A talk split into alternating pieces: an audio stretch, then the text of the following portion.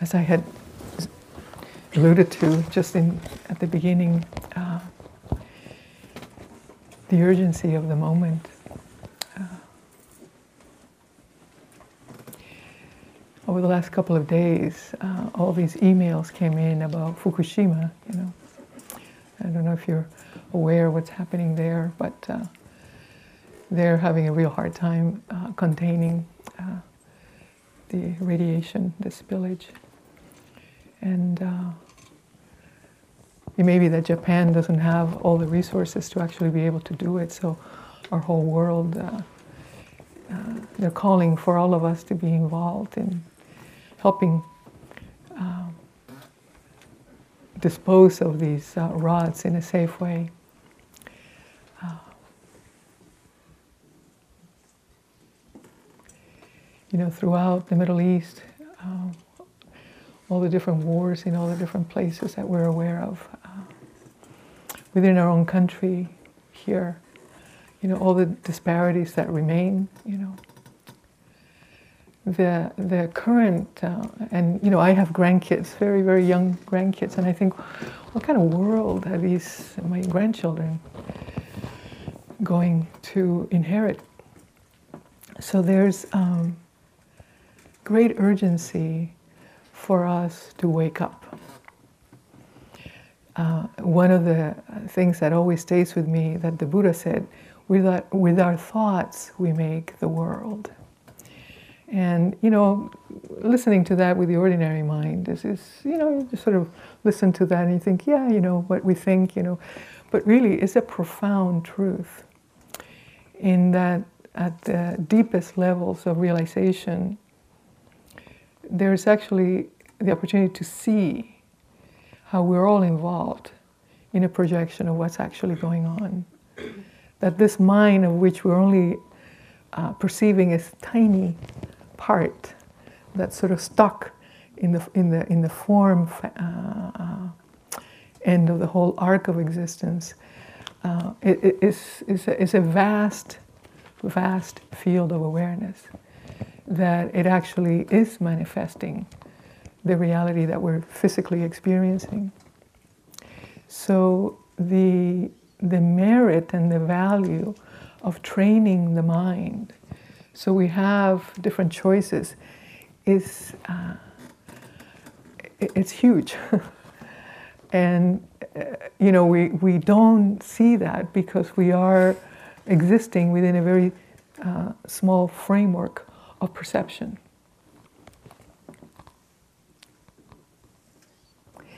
So the, uh, uh, the thoughts that we have precede the actions that we take.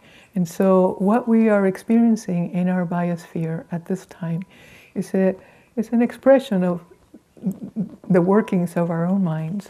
And being human beings, we're at the end of a whole evolutionary process with all of life that we know exists, at least in this biosphere. But this mind of ours has a capacity to reflect on itself in a way that, at least to the degree that we can tell, other life forms may not be able to. There's a way that our minds can understand and synthesize and recognize its own origin. Our minds can recognize what we actually are to a depth that other life forms may not be able to articulate quite that way. So, to the degree that we wake up and actually begin to experience directly what we are. It has a kinetic effect on the whole, uh, the whole world of form. You know, in the Tibetan tradition, um, it's very kind of shamanic like, and in the shamanic traditions, this is also so. I mean, and, and when we look at it in the ordinary mind, with the ordinary mind, we can dismiss it, but many beings that have the realization are working right at the nexus of form and non form in an effort to actually help the manifestation towards greater health and balance. And that's always going on. so I wanted to take a little bit of time and just kind of begin to look at how do we get here? how do we get into this uh, predicament that we're in? When we are born as babies, uh, we, are, we are born in a state of utter openness. Because there isn't this huge conceptual framework when we're born, there's just this openness. And this openness also has a sense of unity. I mean, a baby feels itself continuous with everything, and it's open to everything that it's experiencing, and there's this curiosity and interest towards everything that is coming in. I mean, that's the beginning of the embodiment process where awareness itself can kind of know itself through its own physical experience. And it's very rare that as a human being we are born into a situation where the adults around us actually have enough realization to see that in the baby and support it so the baby doesn't have to disconnect from that. So, at the very heart of our biggest, biggest suffering is the fact that very early on we had to disconnect from that. And it happens because the adults are around us and the baby needs to live. The life force wants to live. And most of the adults around the baby are not vibrating, if you will, at the level that this baby is coming in with. So the baby has to make this excruciating effort to connect. And in order to connect, it has to sort of synchronize with the adults around them. And they, that process of synchronizing begins to take us away from the actual ground that we are, that we are a part, the, the, very essence of what we are.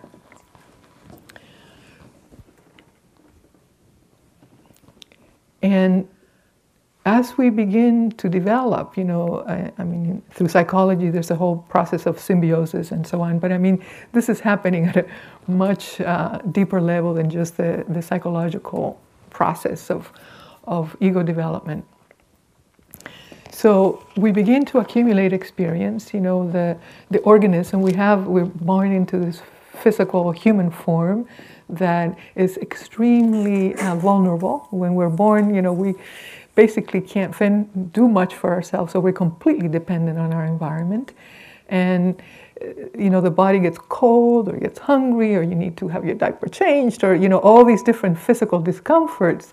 And so, you know, the organism wants to avoid discomfort and wants to go towards the pleasant. And that kind of, uh, you know, there, we, every living being needs and wants to go towards that which is pleasant or comfortable or makes, makes it happy. So as we begin to process experience, little by little, part of the natural development is that we begin to make thoughts, that to have concepts that start developing in the mind and oh when i do that this happens and when i don't do you know.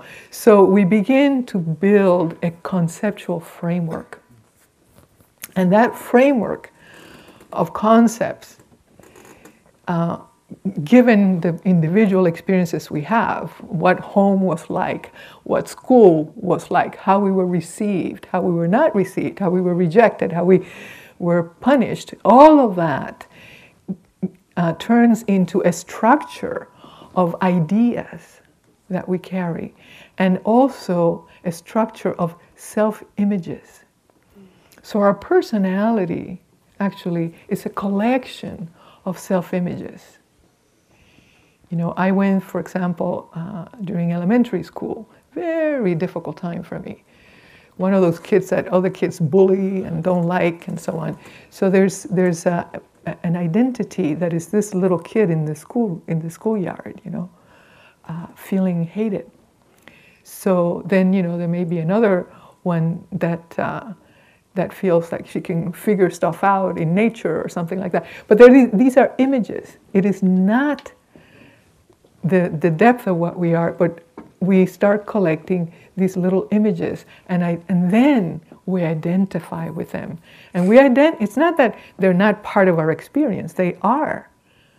But we, having lost connection with our ground, having lost that kind of openness and that kind of oneness that we had as babies, we then, all we have is these structures that we're identified with.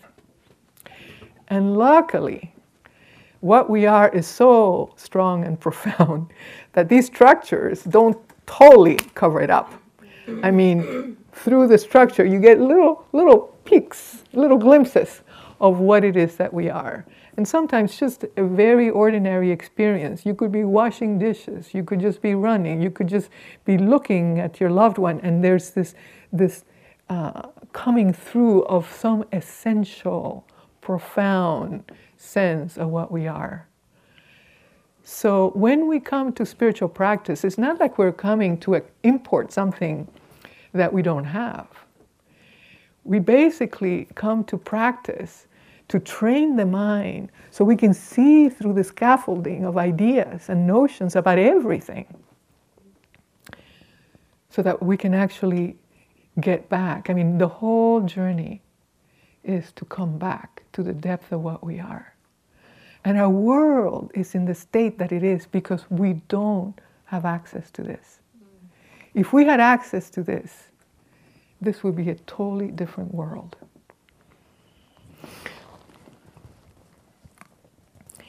Now, so far I've just been talking about what happens to us as individuals.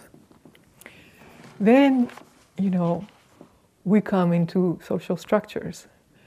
We all have, you know, our ego structure wants to have it our way. We, we want, I mean, it's an insecure mm-hmm. structure because it's made up of all these identities from the past, mind you. It's not in the present.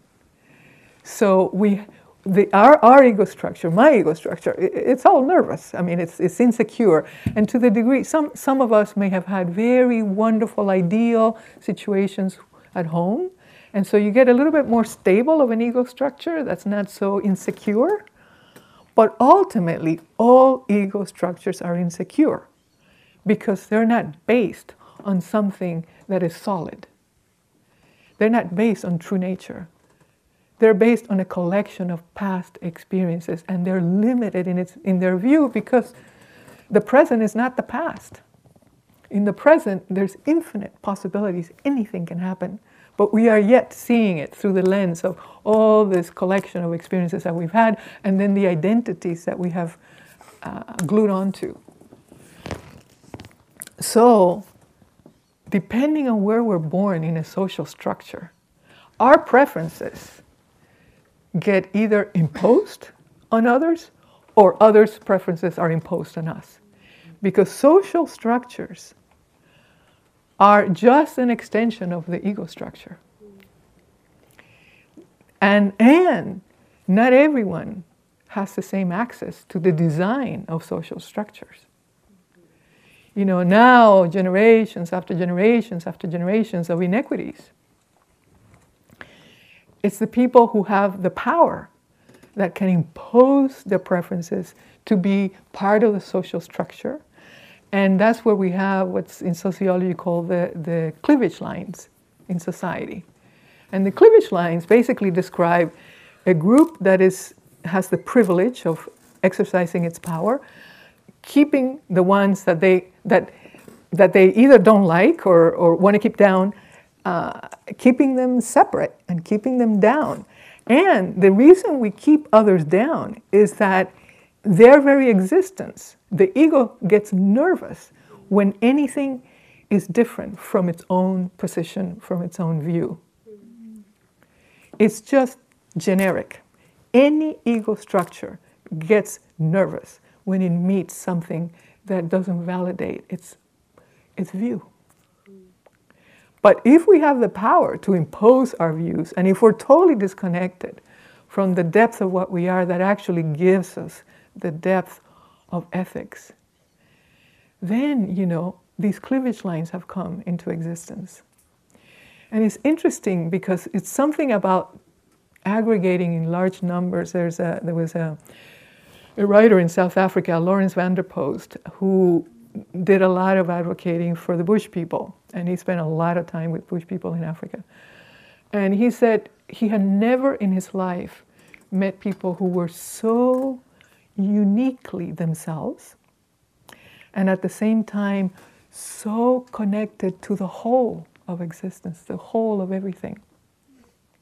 Not only even the earth, but the stars. Um, and he also noted that they never aggregated in groups. I mean, there were small bands of hunter gatherers, you know, 10, 12 people. The largest group he ever saw was 30 people. And he, one of his uh, uh, hypotheses was that when we began to aggregate into large groups of tribes, that the uh, norms that developed within the larger tribes became oppressive because it wasn't equal. You know, there was somebody emerged who had more power, and then the norms that developed did not allow for the true uniqueness of each individual.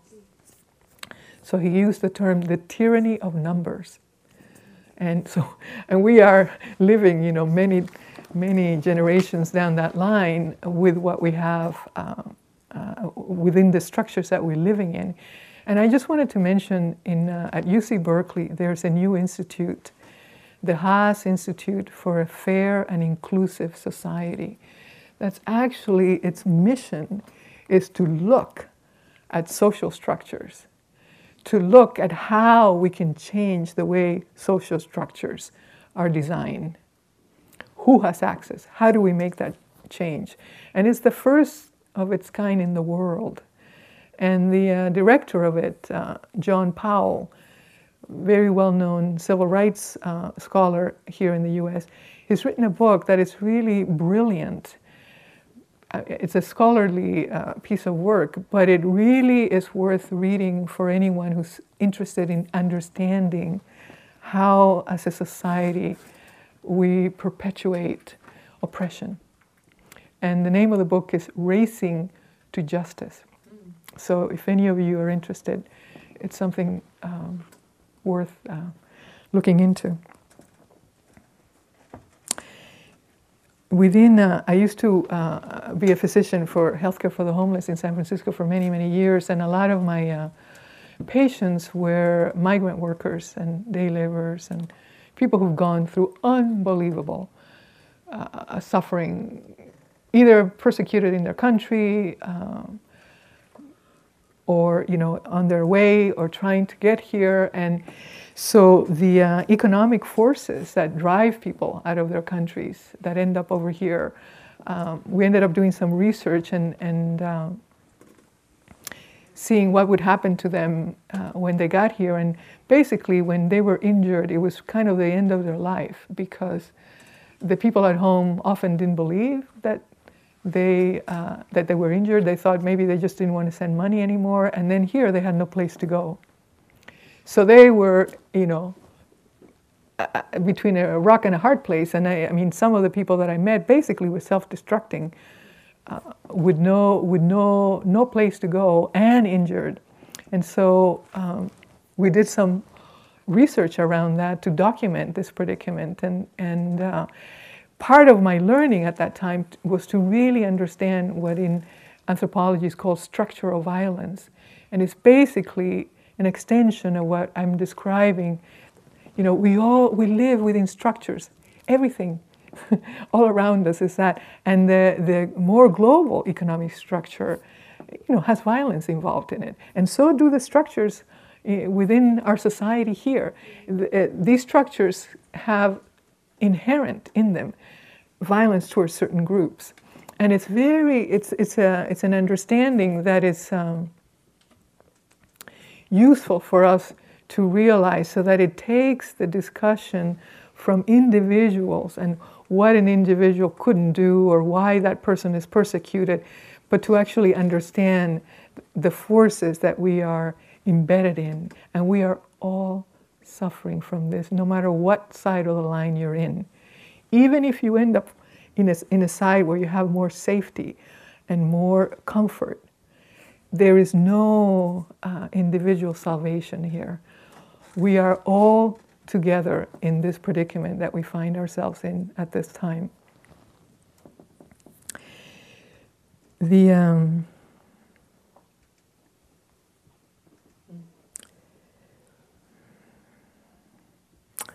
when uh, when the Buddha uh, up, you know, reached his enlightenment, there's that famous mudra where he touched the earth. And that mudra to me means so much because it was, you know, the, the standard thing we hear is, you know, that he was calling on the earth to witness the level of, you know, that he, his real, own realization. But I also have thought that this, the Buddha was acknowledging his connection with the earth and all that that implies, and an affirmation of our embodied experience.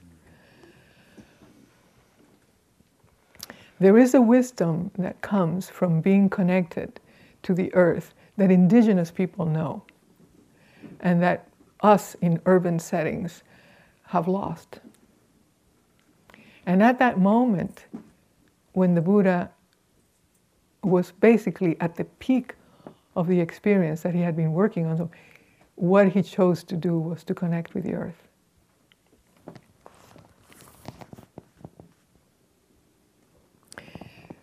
at a time when uh, uh, I have felt very despairing for a couple of years, I was very uh, kind of depressed about the situation with the environment and all that was happening. And I remember, you know, a, a few years ago, finally just making a commitment to the earth that I would tune into her, that I would speak to her, and that I was praying that I could be receptive enough to listen and hear what she had to say. And it's amazing because there began a process of all kinds of miraculous things happening from animals walking on the roof to, I mean, all kinds of things, dreams being woken up at night with teachings, all kinds of things. If we open ourselves, the whole earth wants us to relate to be in dialogue with her.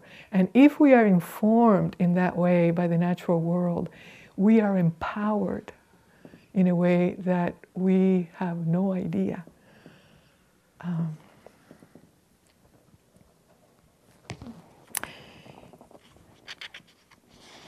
so I wanted to uh, mention, you know, Martin Luther King, uh, the Christmas before he was killed in 1967 had given a sermon sermon on peace and he was uh, uh, speaking about the interconnectedness of reality and uh, and he he said this the sacredness of all reality hinges on a moral foundation. The sacredness of all reality hinges on a moral foundation. And this moral foundation, in many ways, we're not capable of the depth of morality until we are connected to this ground. I mean, we can have varying degrees, but the true, the experience of feeling our own true nature inherently brings about a power and a commitment and a desire and a melting of the heart, and yet with strength to serve and to do what's right and to work to support life.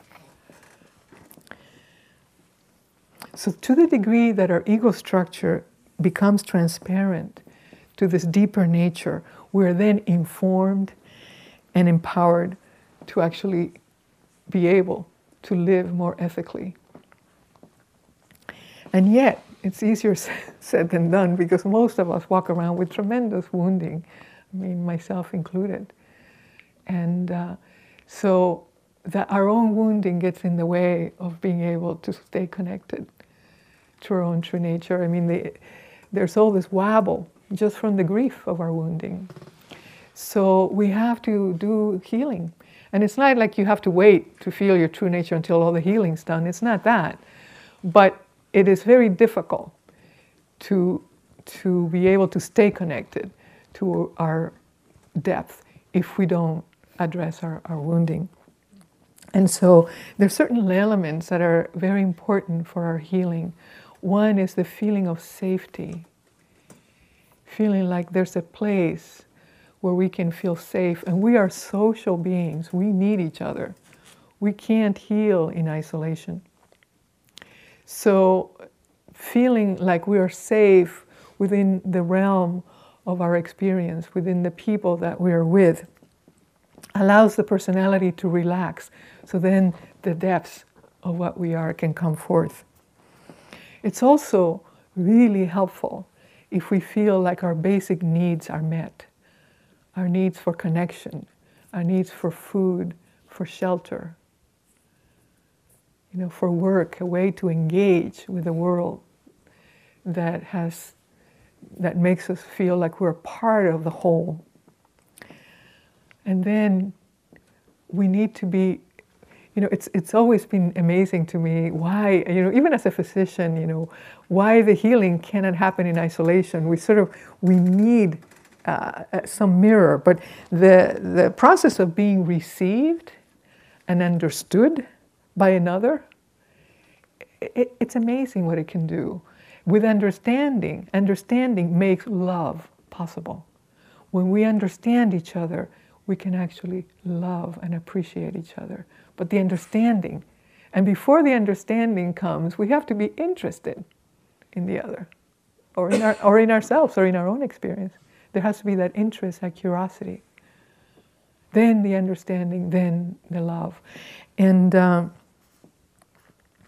in a, I went from internal medicine into osteopathy and a totally different world of uh, understanding of what healing is about.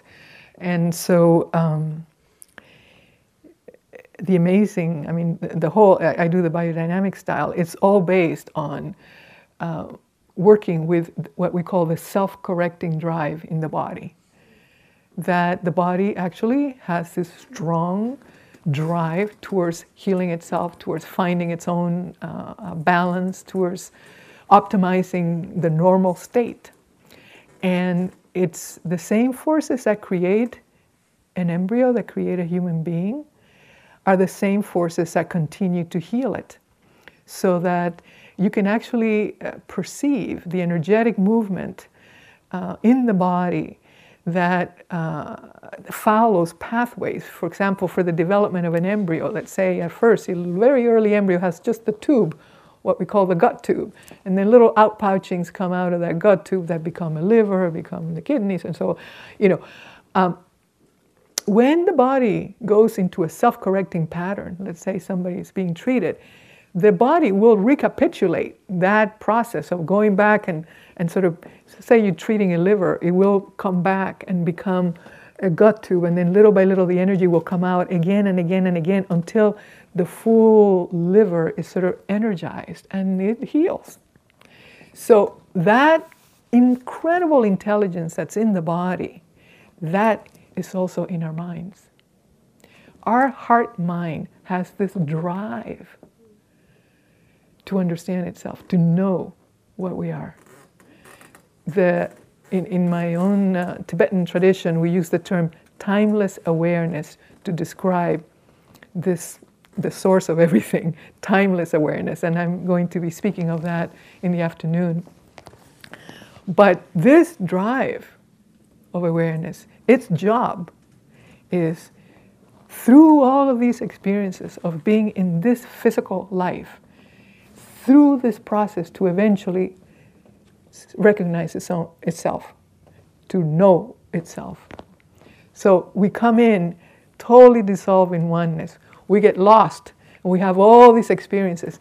And at the end, it's to really take all of the experience to bring us back to where we started from. And all healing, my, one of my osteopathic teachers would say, uh, all healing involves a return to the origin. And there are laws in reality that repeat, patterns that repeat, and this is one of them. All healing involves a return to the origin. And our healing, our planet's healing, depends on our return to the origin of what we are.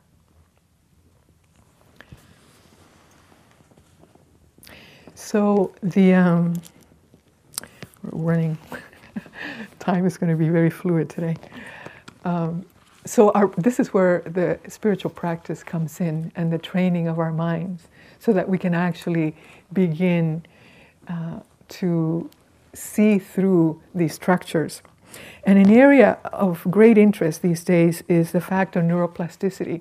In the old days, we thought, well, you know, the brain, we get X number of neurons, and, you know, once you get to a certain point in middle life or, you know, certainly by your 60s, you know, the, the, the, the function starts going down, we start to lose, you know, the cortex of our brain gets smaller, you know, it's sort of all this neuron die, die off. And so what we're finding now, actually, is that um, how we're using our minds can totally dramatically change the structure of our brain.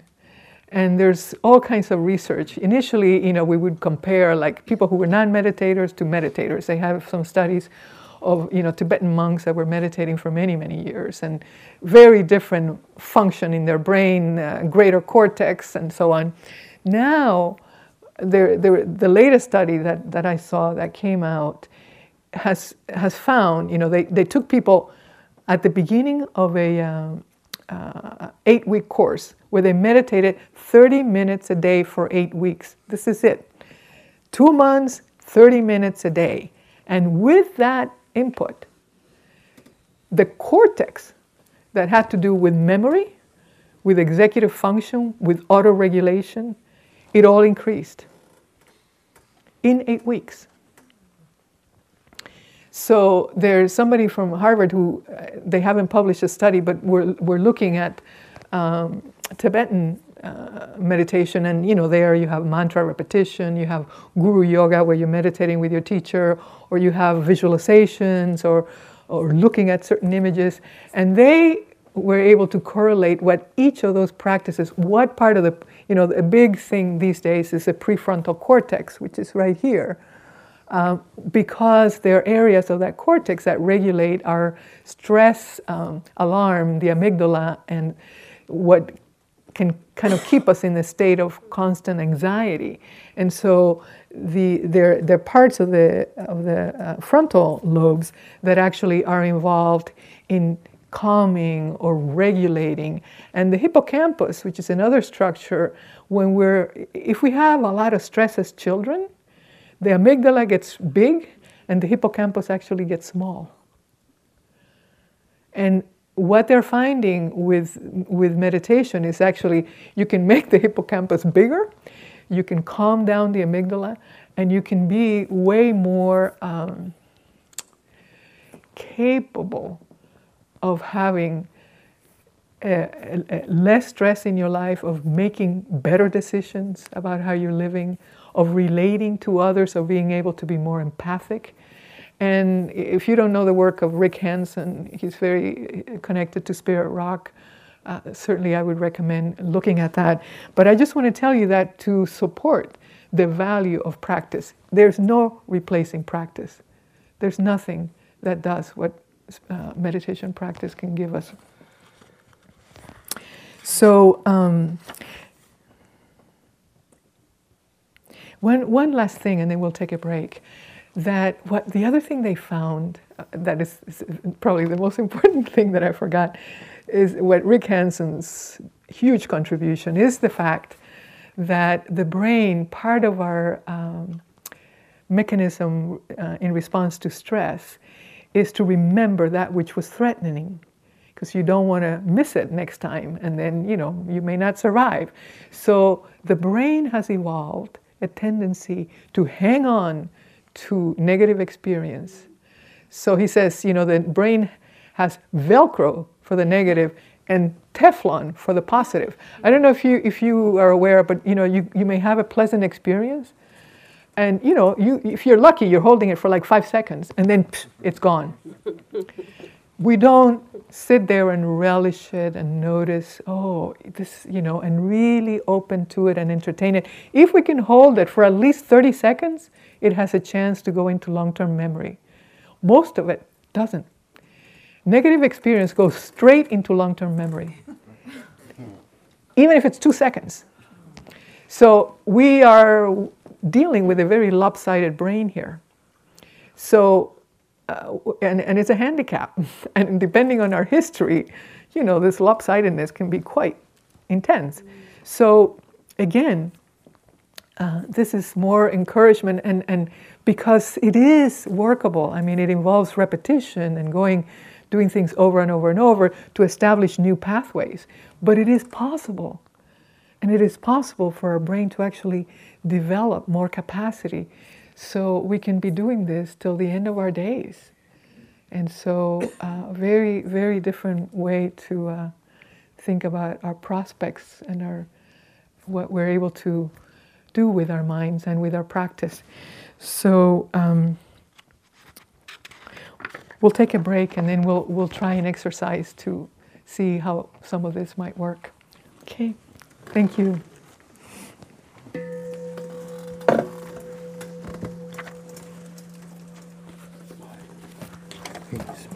Let me take this. Turn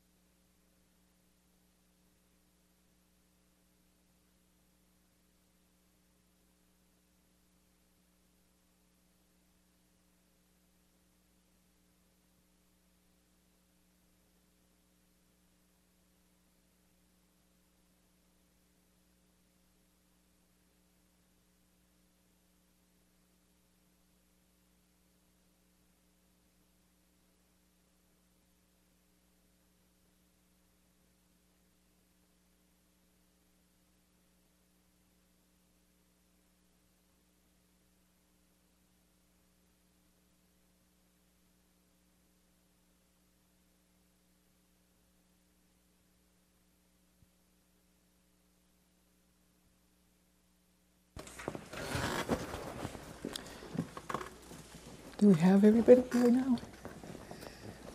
Um, yeah, that'd be great, just to, because for this part, uh, everyone should be here.